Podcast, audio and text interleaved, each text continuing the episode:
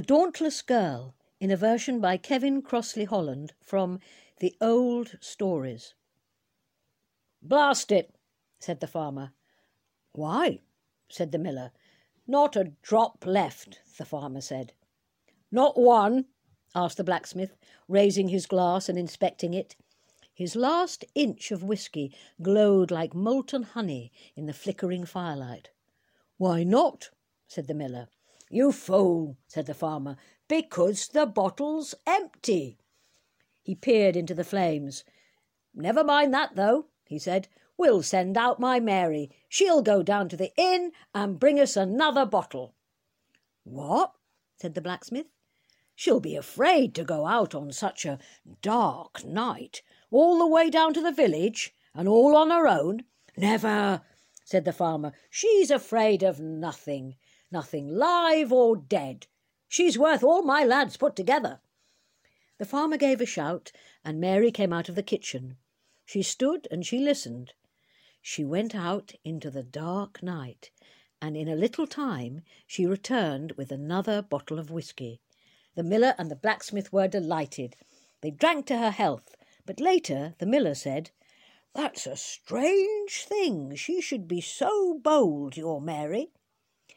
Bold as brass, said the blacksmith. Out and alone, and the night so dark. That's nothing at all, said the farmer. She'd go anywhere, day or night. She's afraid of nothing. Nothing live or dead. Words, said the blacksmith. Words nothing, said the farmer. I bet you a golden guinea that neither of you can name anything that girl will not do. The miller scratched his head, and the blacksmith peered at the golden guinea of whisky in his glass. All right, said the blacksmith. Let's meet here again at the same time next week. Then I'll name something Mary will not do. Seven days later, the blacksmith went to see the priest and borrowed the key of the church door from him. Then he paid a visit to the sexton and showed him the key. What do you want with that? asked the sexton. What I want with you, said the blacksmith, is this. I want you to go into the church tonight, just before midnight, and hide yourself down in the crypt. Never! Oh, not the crypt, said the sexton. Not for half a guinea? asked the blacksmith. The old sexton's eyes popped out of his head. He said, What's that for, then?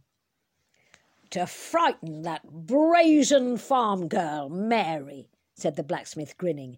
When she comes to the crypt, just give a moan or a holler. The old sexton's desire for the half guinea was even greater than his fear. He hummed and hawed, and at last he agreed to do as the blacksmith asked. Then the blacksmith clumped the sexton on his back with his massive fist, and the old sexton coughed. I'll see you tomorrow, said the blacksmith, and settle the account. Just before midnight, then, not a minute later. The sexton nodded, and the blacksmith strode up to the farm. Darkness was falling, and the farmer and the miller were already drinking and waiting for him. Well, said the farmer. The blacksmith grasped his glass and raised it and rolled the whisky around his mouth. Well, said the farmer, are you or aren't you?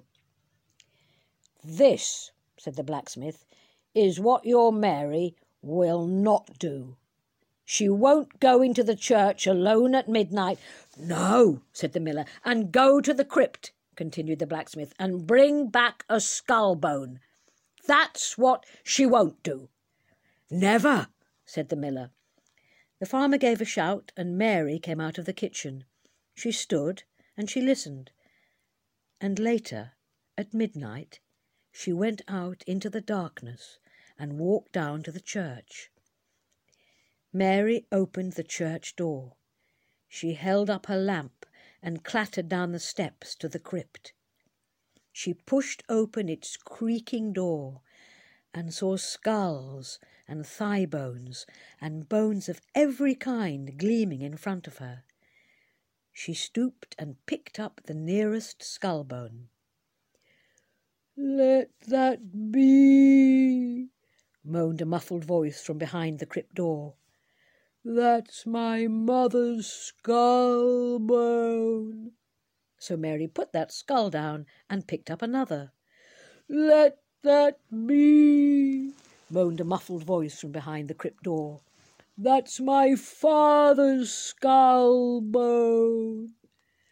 So Mary put that skull bone down too and picked up yet another one. And as she did so, she angrily called out, Father or mother, sister or brother, I must have a skull bone, and that's my last word. Then she walked out of the crypt, latched the door, and hurried up the steps and back up to the farm. Mary put the skull bone on the table in front of the farmer. There's your skull bone, master, she said, and started off for the kitchen. Wait a minute, said the blacksmith, and he was grinning and shivering. Didn't you hear anything in the crypt, Mary? Yes, she said. Some fool of a ghost called out. Let that be, that's my mother's skull bone, and let that be, that's my father's skull bone. But I told him straight. Father or mother, sister or brother, I must have a skull bone. The miller and the blacksmith stared at Mary and shook their heads. So I took one, said Mary, and here it is. She looked down at the three faces flickering in the firelight. After I'd locked the door, she said, and climbed the steps, I heard the old ghost hollering and shrieking like mad. At once the blacksmith and the miller got to their feet. That'll do then, Mary, said the farmer. The blacksmith knew the sexton must have been scared out of his wits at being locked inside the crypt. He and his friends hurried down to the church and clattered down the steps into the crypt. They were too late. They found the old sexton lying stone dead on his face. That's what comes of trying to frighten a poor young girl, said the farmer. So the blacksmith gave the farmer a golden guinea, and the farmer gave it to Mary. Mary and her daring were known in every house, and after her visit to the crypt and the death of the old sexton, her fame spread for miles and miles around.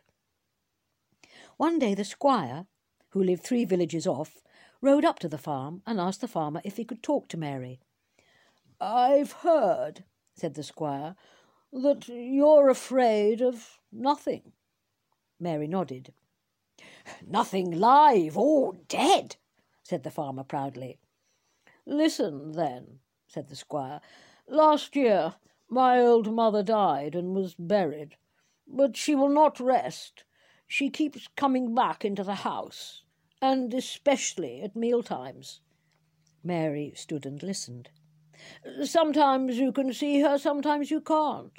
And when you can't, you can still see a knife and a fork get up off the table and play about where her hands would be. That's a strange thing altogether, said the farmer. Strange and unnatural, said the squire. And now my servants won't stay with me, not one of them. They're all afraid of her. The farmer sighed and shook his head. Hard to come by, good servants, he said. So, said the squire, seeing as she's afraid of nothing, nothing live or dead, I'd like to ask your girl to come and work with me. Mary was pleased at the prospect of such good employment, and sorry as he was to lose her, the farmer saw there was nothing for it but to let her go. I'll come, said the girl. I'm not afraid of ghosts, but you ought to take account of that in my wages. I will, said the squire. So Mary went back with the squire to be his servant. The first thing she always did was to lay a place for the ghost at table, and she took great care not to let the knife and fork lie crisscross. At meals, Mary passed the ghost the meat and the vegetables, and sauce and gravy, and then she said, Pepper, madam? and Salt, madam? The ghost of the squire's mother was pleased enough. So things went on the same from day to day until the squire had to go up to London to settle some legal business.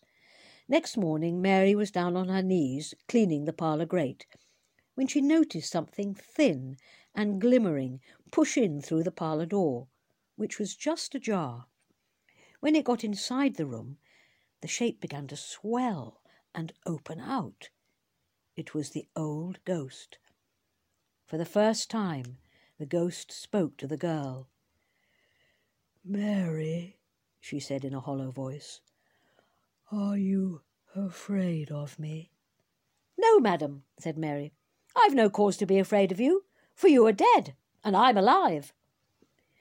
For a while the ghost looked at the girl kneeling by the parlour grate. Mary, she said, will you come down into the cellar with me? You mustn't bring a light, but I'll shine enough to light the way for you. So the two of them went down the cellar steps, and the ghost shone like an old lantern. When they got to the bottom, they went along a passage and took a right turn and a left, and then the ghost pointed to some loose tiles in one corner. Pick up those tiles, she said. Mary did as she was asked, and underneath the tiles were two bags of gold, a big one and a little one. The ghost quivered.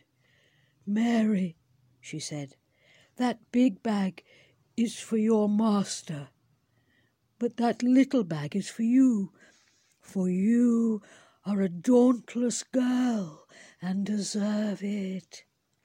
Before Mary could open the bag or even open her mouth, the old ghost drifted up the steps and out of sight.